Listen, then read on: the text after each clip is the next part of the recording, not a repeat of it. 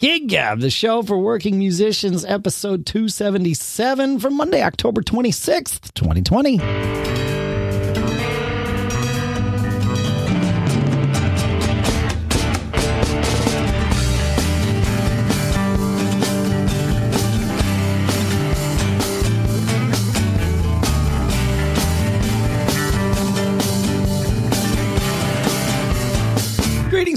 And welcome to Gig Gab, the show by, for, and about working musicians.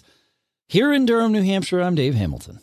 Here on the beautiful central coast of California on a fantastic fall day, it's Paul Kent. Ah, we had a fantastic fall weekend, and now we are having a traditional rainy fall day. But you know, it's it's all good. Like I'll probably light a fire tonight, and you know, it'll be it's the fall. That's how it's how it goes. It's good. Which you know, it's the fall means something different out here than Yes. it does back there. that is true. yeah. I mean, I think it's going to be about 73, 75 today, and you know, sun's out and it's beautiful, and uh, but it's not 85, and so Right. you know, right. so be it. That's good. How's things going? Things are good. I'm a little um I'm a little stressed today. I have um I, I actually have three performances this week, all in the same spot. Three performances and one rehearsal, all all four in the same spot. So at the Seacoast Rep Theater, um, I weeks ago, maybe even more than that, but probably uh, probably just weeks ago, my friend George texted me and said, "Hey, uh, can you sub for me for two nights for Nunsense?" And I looked at my calendar and hey, no surprise. Look, I, those nights were open. So that's Thursday and Friday. So I said, sure. I said, how difficult's the show? He's like, uh, you throw me to the wolves. He's like, no, no, no, no, no, it's fine. And then, um, and then we have, uh, Madhouse, uh, at the same theater on, on Halloween on, on Saturday night. And it actually has come together. I wasn't sure, you know, pandemic and all, if that was even going to work. And it looks like it's going to work. So I think we have our rehearsal for that on Wednesday. But this morning, I went through. I started going through the uh, the music for Nunsense. I got the book from George maybe on Friday. We were out of pocket all weekend, and so this morning I was like, I, I got to dig into this. And it, it is there are more wolves here than George uh, than George led me to believe. In that there is a lot of music it is all very like quickly paced but also the pace of the show is very quick. There's a lot of like stops and hits and you know various little things that would be really nice to be able to rehearse my way through uh, without a crowd in the room as opposed to with a crowd in the room uh, the band is on stage for this, so there's no opportunity for Hiding. yeah, there's no hiding. Right. That's really what it is. There's no hiding, Paul. Normally I really like being on stage. For this, I'm I'm a little anxious about it. Um, the good news is that and and this is very much driven by the pandemic because otherwise they'd never get the rights to do this. They have the rights to stream this. And of course they've been streaming various things from this theater since like April. And so they've really figured it out and um they've got multiple cameras going. They've got somebody managing the shots. It's like it's a whole it's a production and the sound is good. So i have the benefit of sitting here rehearsing this along with the people that i'm actually going to be doing the show with in three days or whatever yeah i guess it's three days. Um, so at least I'm not just rehearsing to a tape of someone else doing, you know, that some like the cast album or something, which is never, never the same. I mean, it's close, but it's not the same. And with these cuts and breaks and stops, and you know, it's a comedy show, so timing matters, right?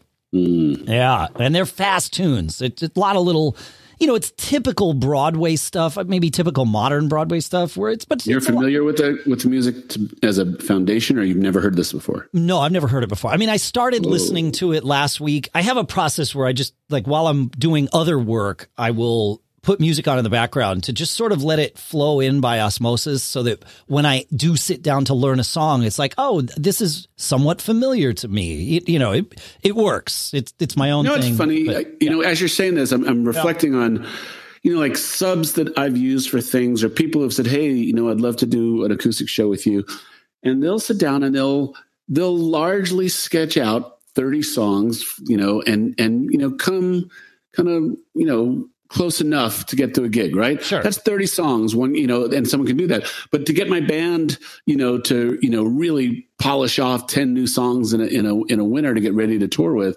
it- you know, that, isn't that Yeah, weird? You know, is weird. it- it- We, in fact, You know, we have a question coming up from a listener that we'll get to in a minute here, which addresses some of that in a, from a different angle. But, but yeah, it that is interesting when when you have when you're treating a gig as a sub or even a new band member, right? Like coming in, it's like, oh yeah, I'm going to go and, and I'm going to, you know, I got to learn these tunes. Like that's just how You know, group group dynamics are just a very weird thing. Uh, Mary Ellen came down and visited this weekend, and we did a little stream last night. It was really fun. nice. And I was just kind of thinking uh, about, you know, in my change here, and you know, I'm kind of down here by myself, and not in the same dynamics with the House Rockers or with Acoustic Madness. Sure. And so I've been kind of woodshedding in my way on what I want, you know, for that type of thing. And I actually have found some new growth in my chops, you know, good. and and and I think I attribute it to just getting out of the familiar. You know what I oh, mean? Oh yeah, that's Just- one of the things I love about like this this week. I mean, I I, I said I'm anxious about it. That, that is 100 percent true. but I, you know, I also like the. Ex- I'm looking forward to that moment Thursday night. I know we're going to have. A, at least a mild train wreck that that we are aware of, certainly. But it's one of those things. I know to trust the piano player. Who's there's two piano players. They are both music directors at different times. And in this show, only one of them is music director because that's how it works. Uh, but I know them both. I've worked with them both extensively. And I know like there will be a moment where it's like, oh, I need to stop and let them, you know, continue plowing down the road and I will catch up. And that's just how that's going to have to be. Y- y- you know, hopefully that doesn't happen, but uh, like, it's definitely going to happen. There's no way Yeah. without a rehearsal. back of your mind. Y- Yeah, back your mind. But it it like there are certain music. There is one music director, really. To be fair, I, I don't want to. I don't want to downplay any of the, the value of any of the other music directors that I work with. But there is one music director, this guy named John Burst, that I worked with at, at UNH for a while and and at other theaters too. And he is um like I don't know how he does what he does, but I've always said he could cue me through a show that I've never played before and don't even have the music for. And I think that's probably true. Like he is able to play very complex piano parts because that's generally how it goes, right? The music director is also, you know, the piano player.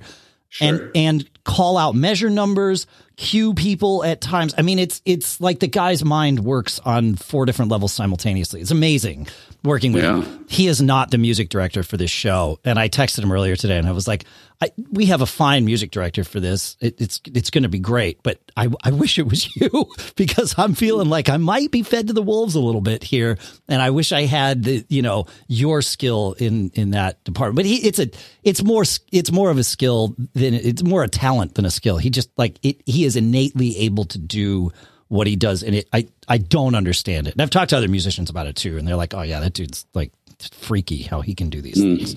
But it, I, you know, I wish I had that for this week. I don't, and it's fine. Like I said, I'll I'll get through it. But it's um, it's a little much. So it's fun though. It's the first first reading I've done in probably a couple of years. Now that I think about it, and Does reading come right back to you? turns out it does. Uh, we're gonna see. yeah, no, it, like I've already played through the show once. I did this morning or most of it this morning, and it was like, oh wow, look, yeah, I haven't read music in a long time. Okay, well, let's see what happens. You, you know, and there were some fast passages where it was like, I've got, got to go back and look at what what what that mess on the page actually should have been. But you know, it's four beats, and then and then the next measure is here, and you know, you either got them or you didn't. How old were you when you learned to read? Um, well, probably uh, when I started playing the drums at like 14, I was immediately roped into the school band. So I was reading drums at at 14. I had taken like recorder or whatever in school when I was maybe 10 As kids do, yeah. as kids do but like that like that definitely helped me and then i started playing piano about two years before i played the drums i do remember being extremely frustrated when my music teacher my piano teacher started teaching me to read on the piano. And i assumed well i learned to read for the recorder. This will all come back. And none of it was there. And it was frustrating. I was like wait i shouldn't be starting at zero you know but um, thankfully that translated into the drums so really i've been reading since i was about 12 i guess is is where it comes from. And and and then obviously more and more complex stuff as as life got older. But then it's probably ending right about 2021 I stopped playing things that required me to read. I had one gig, you know, I, I think I talked about how I subbed for Tommy down when we lived in Austin. And so I was probably 25, let's say, when I did that. Sure. Um, but it all came back to me. Thank goodness, you know, that, that it, it all came back. Like I even asked, I remember asking my friend Arnie, who was the, the drummer that had me sub, I'm like, how did you know I could read? Because I don't talk about this at all. He's like, oh, that's a good question. He's like, I don't know how I knew you could read. like, mm. oh, we all got lucky here. But, but then after that, it was, you know, another 20 years uh, before I read, you know, for that next to normal show, which was whatever, five or six years ago, which was a bear to read. But again, it all came right back. But I had helped my kids like read music for their school stuff. So it was never, it, not only was it never that far away, but even when I'm playing parts or, or thinking about, oh, I need to learn, you know, this, this, you know, general business tune for a band or whatever, I'm always thinking in terms of how it would be written on the page, at least at times, so that yeah. the constructs of it are never too far away. I mean, they become, you know, they become muscle memory once I've played a song a bunch, and then I'm not so much thinking about, you know, what 16th note am I playing at this point, but but as I'm learning them or or even coming up with parts in in our you know original projects or whatever, I'm there's definitely some level of that just sort of flowing around in my in my head. So.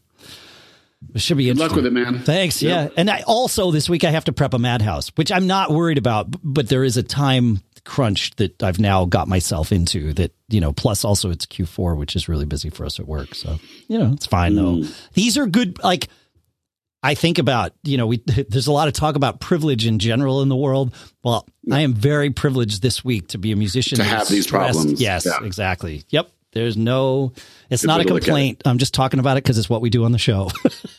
yeah. Yeah, that's crazy. Well, cool. Uh, anything more from you before we go to uh, we go to Steve here? Well, a couple of things. So, like I said, I did a stream with uh, yep. with Mary Ellen last night. It was really fun. Just play with my friend, and you know, she's so good. I mean, again, she's just got a very inspiring voice to me, effortless. You know, even as we're warming up, even as we're rehearsing the couple of songs that we you know hadn't played before, it was just you know really inspiring and, and really lucky to have a musician like that in my life. Awesome. She she makes me better, you know, just That's because great. yeah, you got. You got to get to that level in order to, you know, not look like a rank amateur, not be shown you know? up. No, I love. Yeah. I always said I loved being I love it's not it doesn't happen always, but it's some you know sometimes happens. I love being the musician that you know the, the the weakest musician or the one that is challenged the most when I'm on stage or, or playing with anyone. I like that is my yeah. preferred position because, like you said, it forces you to up your game. Yeah, it's good. Get get out of your relaxed habits. Uh huh. Right? Yes, yeah. exactly. Yeah, you got to come. You got to deliver. Yeah. Yeah. yeah. Also, I got a new piece of gear coming. So I, I bought this Bose S1 Pro, which is a you know I've I've been toting around this Bose tower, you know, for acoustic gigs for a long yeah. time. This Bose S1 Pro, you know, for many gigs, totally got enough bass, great sound. It's a Bluetooth speaker, you know, so I can, you know, pipe music through it during breaks and you know, that type of sure. thing. Yep. And I just I just like the fit finish and quality of Bose gear. It just it just gets stuff done. You know, their their pro sound stuff. So mm. I'm looking forward. I'm getting should pick that up today and you know give it a whirlwind uh, tour. Um, do some stuff in the studio. Nice. Um, I, I, think I talked to you about this um, Zoom L8 mixer. So now that my friends are starting to come down here and visit me, and we're going to start doing some streams, I want to do some streams in different locations, not everything from the house here. Sure. And so battery powered gear is interesting to me. So the Zoom L8 mixer, an eight track mixer, built-in effects, decent preamps. Um, it uh, not only will record for you, um, but it also is a, an interface. And so I can basically go right out of this mixer, right into you know an Apple adapter, right into my phone, and be streaming. Right? Yeah, this is what um, when we talked to David Shannon, wasn't he? He used one of these for a little bit. Yes. for something. Yeah, right. Yeah, he's a, he's a big fan of it. Yeah. So and again, it's battery powered, so we can go out and you can actually do some remote streaming and uh, and now have a mix you know multiple sources um, and you know and effects and you know right into the phone and you're streaming that's awesome. Yeah. Huh, huh. that makes life and then you sync it up with your uh with your with with your camera and yeah, that's right. You're streaming. Well, the ca- the camera's the Camera's video the source phone. and the yeah, right. uh, yeah, and so you know it's, it's really pretty simple to do. You know, we you and I have been using Mimo Live, and I went to use Mimo Live last night for the first time, and it changed a bunch of stuff. And I was on a one hour you know to stream plan. I didn't have time to figure out what they changed. I couldn't find my video source, and so you know, as happens sometimes, you know, Facebook and iPhone sources are not its only business, and so you know they're they're they changed something. And so I have to go back and figure that out. Yeah. I wonder what they. Ch- I mean, I use it. I use it every week, so you know, changes are incremental to me at best. But I don't. I, I'm trying to think of what any of the sort of fundamental changes that they've made recently would have affected you. I mean, it doesn't mean that it didn't affect you. I'm just trying to, you know, I'm, yeah, I'm no. geek. It, yeah, my yeah. my biggest problem was it didn't find my video source. So and it was Mimo Cam. So and it was a and it was you know, going through an iPhone. So they I, have, I couldn't figure out why. yeah, they changed some things there that might, yeah, it, it probably would be one of those things where it takes you, you know, 30 minutes to, of, of like extra time to just rebuild that. Yeah. So, yeah. Yep. So just spent a little time futzing. So a little bit of new gear. Fun. Um, did a stream was fun. Um, my I got a chance to go to my local guitar store down here for the first time. Really, really good for a small town. It's a really good guitar store. I mean, they have excellent. tons of gear, really knowledgeable. The guy who owns it is actually the guy who does the repairs. His his son runs the shop part of it, and the guy who owns the store started the store, who was an ex touring musician, and it's a it's a great store. So it's called Lightning Joe's Guitar Heaven in Arroyo Grande, California. Really, really great store. Nice. That is Yeah. always such a treat, man, to move somewhere. I grew up where I now realize, you know, was I, I've always said that, that, especially when I grew up there, but I think it's true now in Southern Connecticut, there were just a ton of great drummers. And there was, it, well, there was really one music store that really focused on drums because it turned out that the the owner and his son are are drummers, you know, and Yeah. so they they. But it didn't seem weird to me that the music store in my town that was the sort of the default to go to had a huge drum selection, and then you know I moved to Austin, and it was like, wait, where do you go for drum stuff here? And even in Austin at that time, it was hard. There was, you know, like one. Then Tommy's drum shop kind of rekindled themselves and came open. But, you know, it's not a given, even being in a music city like that, that you're going to have a great drum shop. And, um, and and I got really lucky here too that in Portsmouth, well, they moved outside of Portsmouth, but it's called the Drum Center of Portsmouth because that's where they started. Um, awesome. But it's it's fantastic, and people buy from DCP, you know, all over the country. They have a huge mail order business, which means they're always like their stock is constantly turning over, which is good. You know, obviously it keeps them in business, but also keeps stuff fresh and.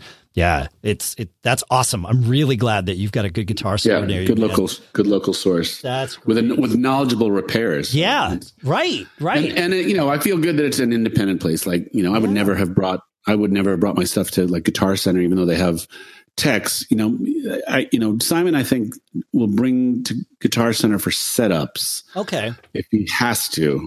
But you know, I had Keith Holland guitars up in Los Gatos, was which was another great store. Did I take you in there when you Yeah. when you were out Yeah, with me for that weekend? We borrowed a cajon from Keith. So That's right. Yeah, that's right. Yeah, nice guy too. Yeah, yeah. great guy. Yeah. So, you know, having that those kind of resources, whether you play a little or whether you play a lot, just having you know knowledgeable people who can advise you, fix your stuff, you know, get you on your way, you know, a place to try out new gear. It's just really helpful. Yeah, it really is. And you know, I will say this: if you live somewhere where you know where you're able to play, uh, and there isn't a music store that caters to your instrument, man, like that's a great business opportunity right there because it you will get business. It's just one of those things. If if you need it, somebody else does too. And and like like we've been saying here, the value of that local store.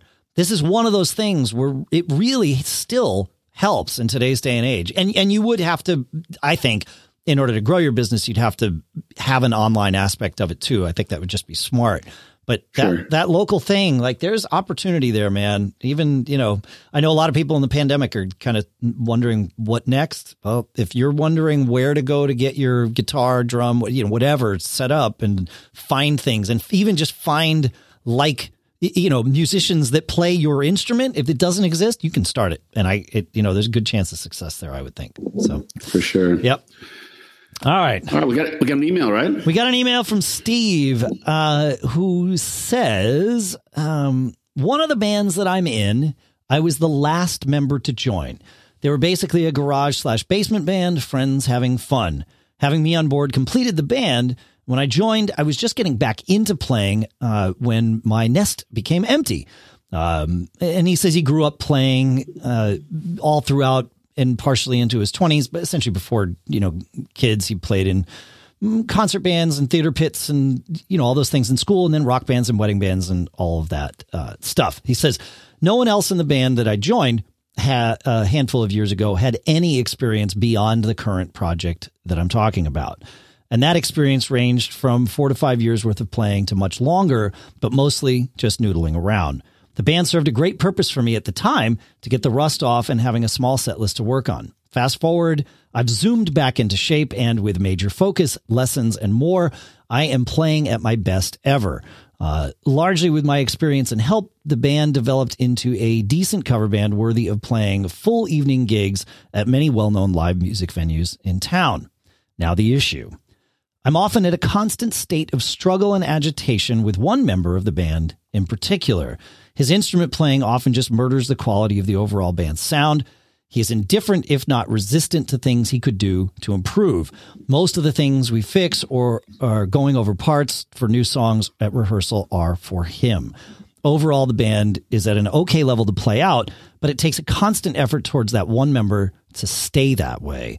It's not going to change, and I find myself often on the edge of wanting to continue or leave the main members of the band are friends as much as band members, thus preventing any lineup changes. If I leave, the band will take a blow and really struggle. Not that that's my problem, I know. By contrast, with other projects uh, I play in, the members are all excellent musicians. We don't spend any remedial time with members learning parts or correcting overplaying, etc. Bands have had multiple changes in members, uh, all for the purpose of getting better and or cutting the dragging anchor. I love the pressure and focus to always bring my best, and it seems to drive me to be a better player. For each of you, and perhaps Paul specifically, how have you dealt with band members that are friends versus musician performance issues where members aren't cutting it? So I, I have my own thoughts. I have lived this uh, in many different ways, but I'm curious since he asked you if you have thoughts. We can start with you. Otherwise, I'm happy to start. If you if you're uh, if I'm putting you on the spot. So it wasn't clear to me whether he's the only one in his band who is noticing this and has this problem. I mean, he says everybody's a good player, but is he alone in his assessment that this is a problem? Well, let's assume that- he's the only one that's not accepting of it because I, yeah. I, I think others might notice it, but like he said, everybody's friends. There's not going to be any changes, so yeah. we accept it. We had a guy in the House Rockers for a small period of time who, and again, I'm careful when I offer a guy a gig in the House Rockers. When we in a few times over the 22 years that we've had to replace people, I am careful to be very specific about what the gig is, what your role is, yep. what our rehearsal. You know, I try to over communicate what it is we had a guy come in, and I think we took him. He was a guitar player. We took him at a time where we were getting, you know, we needed to make a change. He was a good, he was a fine player, but we didn't vet him on the personality wise, and and we didn't vet him. And, and almost from the beginning, he came in and he was a problem. I mean, he was just bad fit personality wise. And how it connects to this situation is that after a month, maybe two months, he was like, "Man." we need to be an original band. like the new guy oh. wants to change the whole business, right? And um, and it was clear he was not a fit, right? And sure. so yeah. you know, I cut him loose. He never got to the friend zone. Specific to Steve's question, you know, it is a very tough thing, and it, it depends on your goals. I mean, you got to be happy. If you want to be in the friend zone, you be in the friend zone. If you want to be in the in the you know, I want to be the best player I can be, and I want to always find people who can challenge me. You got to make that choice. You know, the house rockers are are we are all friends and we've been together a long time. I would imagine everybody looks at somebody at some point in time, as families do, and say, "Man, you could be doing this so much better." They, they don't say that out loud, but, no, but I'm sure happens. internally it happens, right? The net net is, you know, are you Are you happy with what you have? So I, you know, I think at the end of the day, you know, I think our, our band could achieve different things with different people with different approaches, maybe.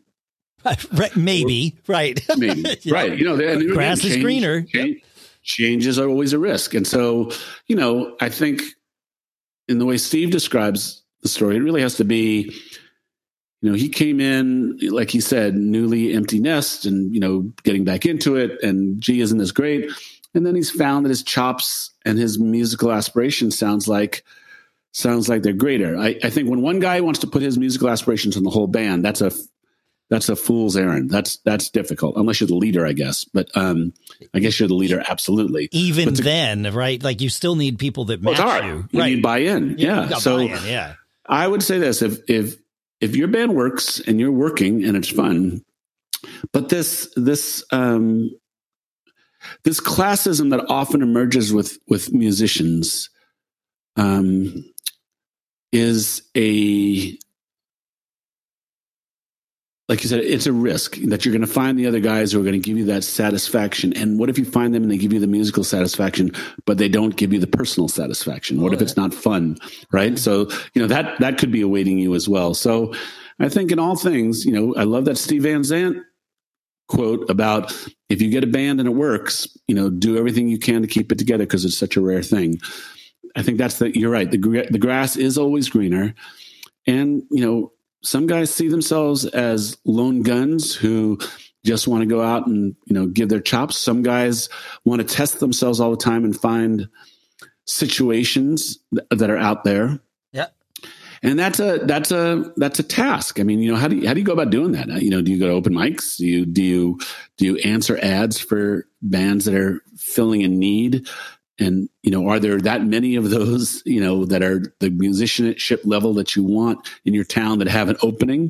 Do you want to start something and take on the responsibility of doing all that? So a working endeavor intrinsically has value. And you know it may not be everything you want but you got to decide if you can live with the, the parts that you don't that you don't want. yeah i think it i think it will never be everything that you want. I, and i i mean i say that i've had many bands with which i've been very happy but I could easily sit down and pick, you know, four things that I, I, I do not get out of that particular lineup. And the reality is it's nearly impossible. I have not found, so perhaps it is impossible, uh, but I'm not ruling out, you know, but it's impossible to find that one project that gives you everything. It just for me, my my interests are too varied in order for that to be realistic.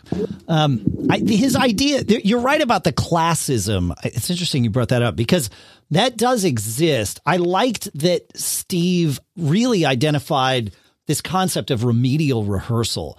Like that is a a pinpointable problem, right? It you could show up and be like, yeah, these guys are cool to play with, but none of them are as good as me. And and that comes across, you know, the wrong way, but but that's just terms of efficiency. You you could you could approach it a lot more nicely than that, but the reality is that's, you know, there there can be that core. Right. But but this issue of okay, we did this last week and now we're doing it again because that guy didn't remember, didn't take the right notes so that you know whatever everyone's process is to to sort of absorb and digest the things that we learn at rehearsal the the segues the tough sections of the tunes what you know whatever those things are that's that's something you could have a conversation about as a band true you can that's right. the other aspect of this yeah you can fix things right some don't, things. don't assume that yeah. the guy who might well some things yeah. you, you and and and you got to figure out what those things are right and you'd think that you know uh, you know if if your band is so varied that you have one guy like we have a friend who's had a band who you know they were they they they've been together largely since high school.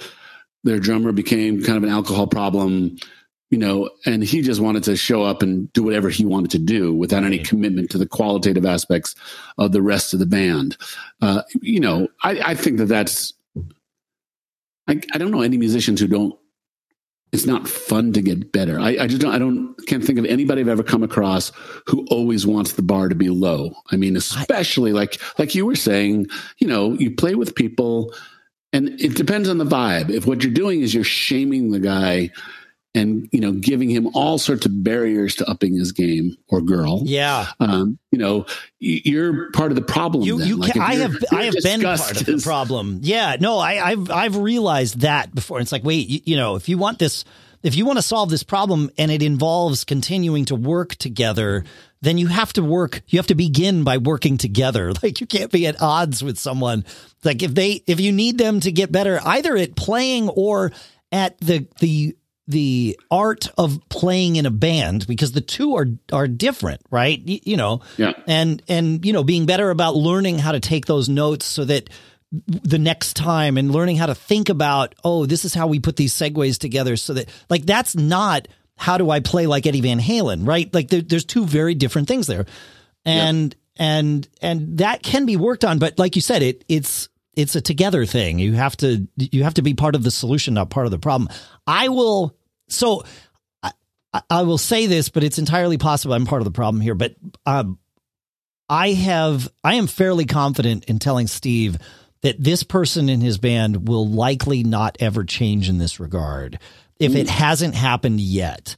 It doesn't mean they won't get better as musicians. It just means that their priorities are not on this kind of thing. And it's really hard to change someone else's priorities. If this guy was showing up and being like, oh man, I just wish I could figure out how to like quickly absorb this stuff like you guys do, that's really, that's a solvable problem potentially, right? Because you have the desire to learn. It sounds like this person, I could be like projecting. In fact, I definitely am.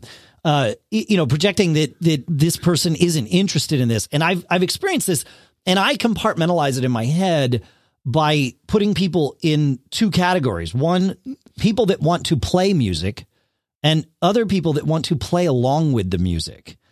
And it sounds like this one guy might be somebody who's just there to have fun and play along. You know, it's like it's like rock band with your friends, you know, but instead Yeah. of having Nintendo or going or whatever, I guess we don't use Nintendo anymore. Although that's where I have rock band in the house. It's like the only thing we use it for. Anyway, you know, it's it's not like having your PlayStation, your Xbox, or your Nintendo going. It's uh it's just having your friends playing around you and you're playing along with them. And that's fine as long as everybody knows that that's how that's going to be. And I need to tell you, Steve, that's probably how it's going to be in this band. But Well, well, let me pause you here. Try this. okay, Wipe the slate clean, right? Sure. So there's a you have a problem. Here's this band. They're my buddies. It's fun. It's good guys, good families, good people, everything. I have this problem I got to solve. How would you solve it?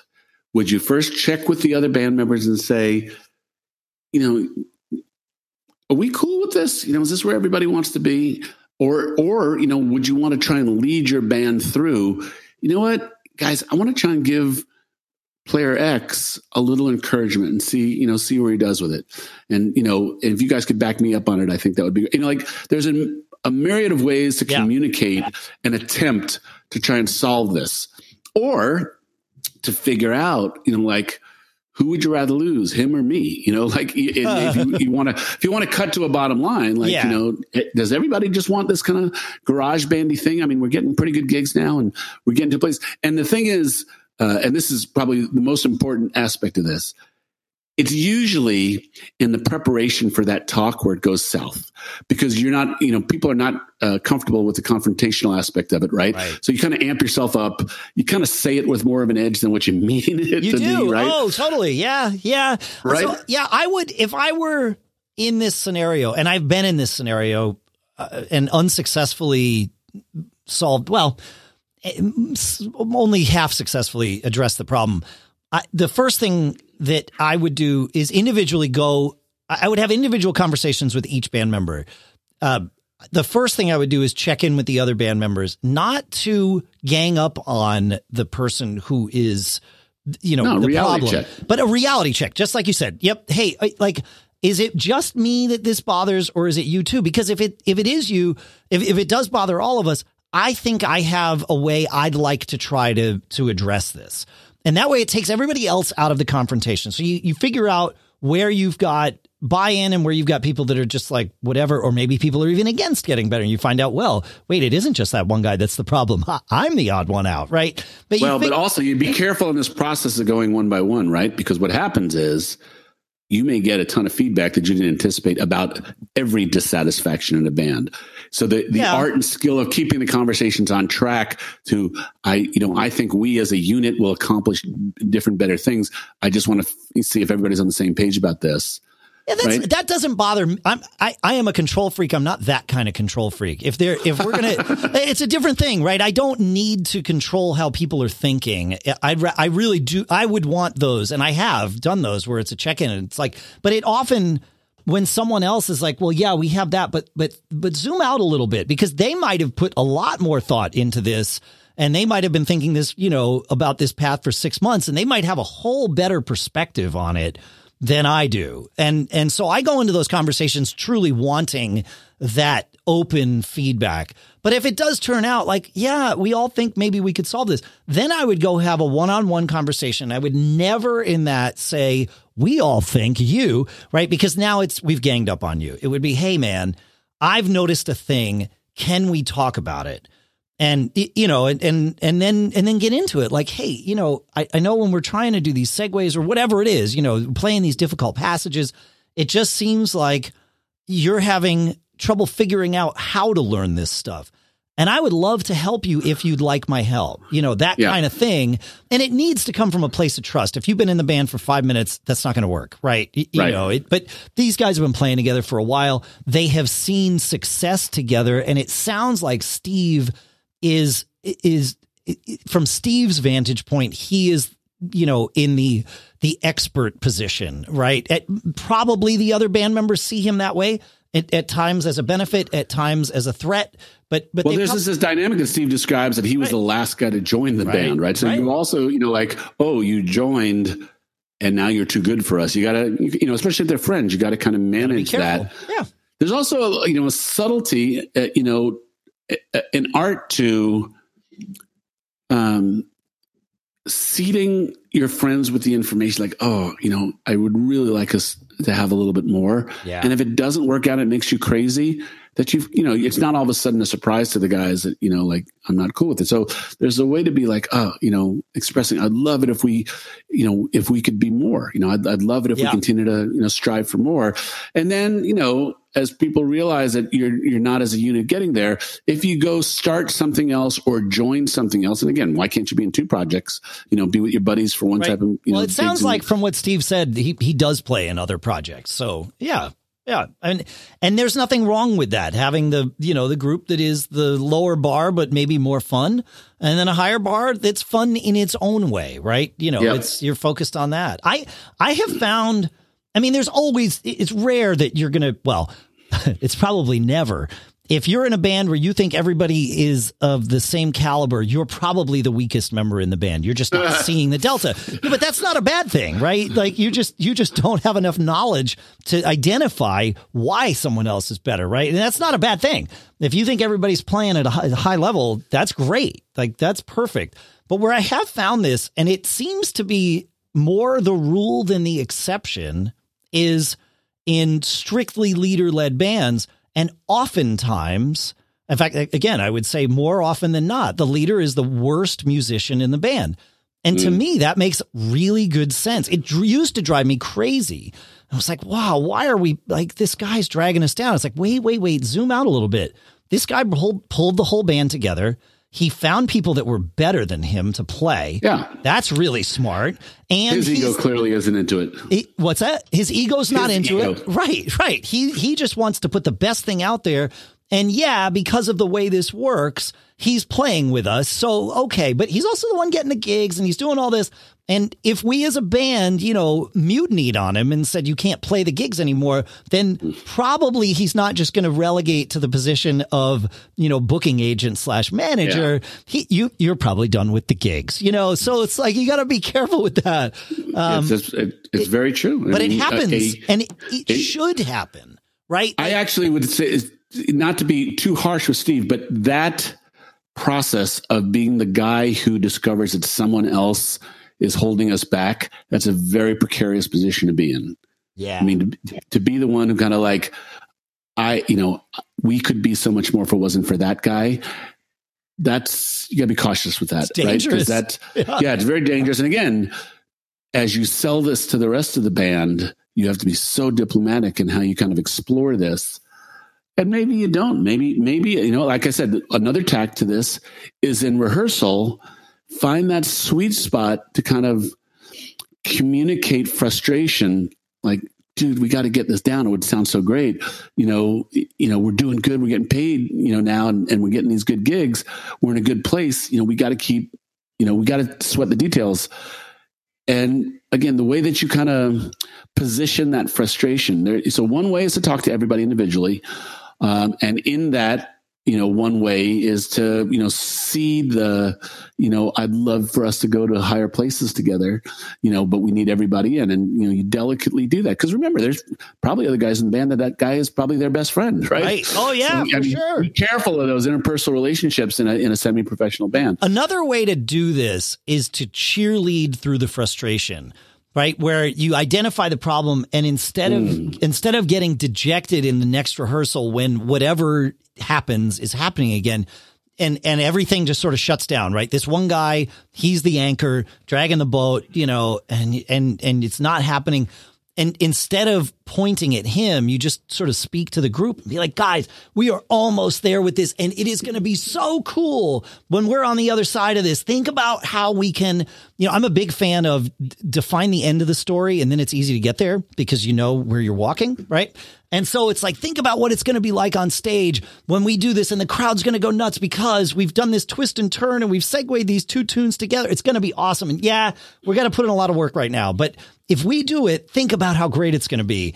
And sometimes if you can sell that vision, then everybody will walk the path with you, right? And and figure out how to get there. And if and and even say maybe as part of that, even say like, look, let's help each other get there.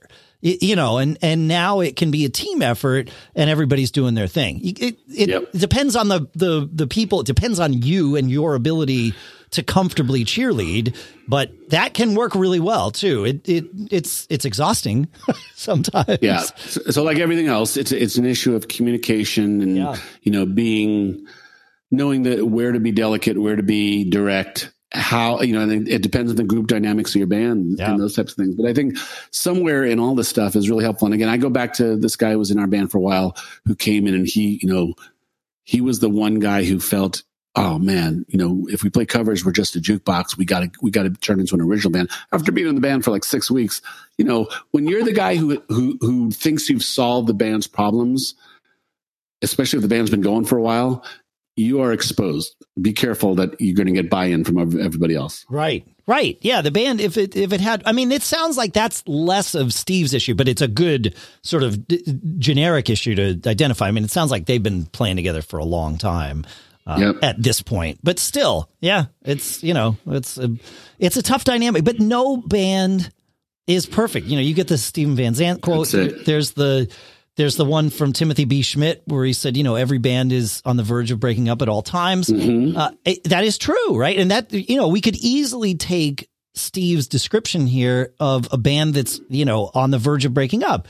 Now, it may only be that Steve sees this, and we may be reading even more into it than that because it's what we're supposed Yes. to do here on the show, right? you, you know what I mean? So it's it, you gotta always zoom out, and that I think that's what I like about um, having someone that that is as interested as me, as interested as I am in like over analyzing these things because sometimes they've done a lot of the hard work for me, you know, Yep. and and in Fling, Russ is that guy. You know, he love we everybody in Fling loves to overanalyze. To be fair, but but you know, for these kinds of things, it's Russ that I will go to first. And because I, you know, my I have like a, a a fuse that's that's like minute, you know, and so I'll like get frustrated about something. I give it like one week, and if it's not solved, then I'm like, oh man, this whole thing's falling apart. And I'll go to Russ and be like, hey man, you know, and Russ's fuse is like we still haven't found the end of it. You know, it's still it's so super long, but he analyzes at the same level that I do, and so it's really helpful to have that kind of long view. And he's like, oh yeah, you know, I'm aware of that and I'm aware that you're frustrated by it and I'm aware of this. And he's like, but, you know, think about it this way. And sometimes it's like, no, you're wrong, Russ. I'm going to go fix it. And other times it's like, yeah, yeah, you know, that's a good way of looking at it. Okay, great. You know, but it, it is helpful to have someone, you know, a trusted consigliere, if you will. And you can be that for each other. It doesn't always need to go in one direction, but yeah, you just need to be careful. This is why I like three piece bands the best. One of the many reasons. You need to be careful that if you find that consigliere, that it doesn't turn into cliques Hmm. inside your band. That'll kill a band. That will kill a band so fast. yep. Uh, so I avoid the cliques and like be, I would say be explicit about that. You know, even if you, even if you're starting one of these conversations, like, look, I understand the the danger in having sidebar conversations here, but there's something that's been on my mind that's really that's really helpful. you, you know, there's something that's been on my mind. I want to talk to you about it, but this is if either one of us sees this fomenting a you know a, a, a, a bad thing, we can we both either one of us needs to be able to nip it in the bud, you know. For sure. And so And again, I again, I, I think the point that we were kind of bringing out here, often the uh, your blood pressure starts going up in anticipation of difficult conversations, and the conversations come out different than the way you have planned them in your head. You know, just in the anxiety of having to talk about something that may be difficult. So you kind of have to have to. You're when whenever bringing up something that's difficult, you kind of have to. If you're not a naturally good communicator, and I don't know whether Steve is or not, but if you're, you know, if if conflict makes you uncomfortable, oftentimes the the conversations go south because of intent that starts to come out in the in the difficult message that you're communicating. So you really kind of have to have your cool together in order to to bridge these things. But I would also say, you know, as you are saying, you got to weigh all things, right? You know, the, the search for the perfect musically satisfying band on a semi-professional level even on a pro tough level, search I mean, you look at you know most pro bands that last, and the the you know especially the creative forces in them, you know the people who are doing the the bulk of the songwriting, often branch out even when there's nothing wrong. Like the main band stays together, you know you'll see people branch out and and do Yeah. little side projects, and it's because there's no one perfect little panacea. You got a good thing going. Don't mess with that, you know, but it's okay when when everybody's, you know, when when that's not taking up your time because it's your now it that's your day job, right? It's okay to have little side projects and there's nothing wrong with that. In fact, it's it is normal. not a, a it is not a non-noble pursuit to try and lead in your band and model the type of behavior you want to see happen in your other bandmates. You know it's, it's all in the way that you do it. So sometimes it's verbally sometimes it's like oh man i learned this solo note for note i want to play for you guys. I'm just so excited. You know i think it's really going to go over well. And sometimes you lead by example. Sometimes you lead by by you know being inspiring and you know saying the types of things that'll get and this is any group. Even though Yeah. it's a bunch of friends getting together that's group dynamics. As leadership matters and it helps to get over hurdles in different ways so I, I would a not assume it's a lost cause until you kind of explore and poke the poke around the edges a little bit uh, and you know try some things because if your band is working and you're achieving and you're getting better that's that's a lot of data that's a lot of valuable information to consider Yep, for sure. Yeah, no, it's good. I, I, this is good. Yeah, it's it's always tough. There's always going to be friction or frustration at, about something, you know, and you just got to kind of roll with it and and definitely and figure out the path. But yeah, yeah, good question, Steve. Thank you. Good stuff. Yeah, thanks, I hope Steve. I hope we at least offered a lot of examples of what not to do, and maybe that that helps you narrow down a good thing to do. I don't know if we gave any good advice or not. it's what we try here. Got anything else, my friend? I do have one other thing. One Yeah. of the guys in the House Rockers is going through some medical things, and I just want to send some love to our our beloved Funky, uh, great friend, an original House Rocker from day one, and a great man. And uh, just want to send love, support, and healing to him. Yeah, man. Well, I, I, I, I send my love in that direction too. That's that, that sucks to have to deal with anything like that at any Yep. time, especially right Yep. now. So, yep. All right, folks. Well, that's what uh, I think. That's what we got for today. Unless you have anything, anything further. No. Good chat. Good chat as, As always. Feedback at giggabpodcast.com. We're happy to dissect whatever you send in And uh, we're happy to, you know, if you don't want us to share your name, uh, that's fine too. You know, we can we can do that for you if you like, but make sure you uh, send it in. Feedback at giggabpodcast.com. We love talking about this stuff. Thanks. Oh, Paul, what do we say? Oh, oh, always be performing, friends. Friends. I added the friends. I like that, friends. That's good.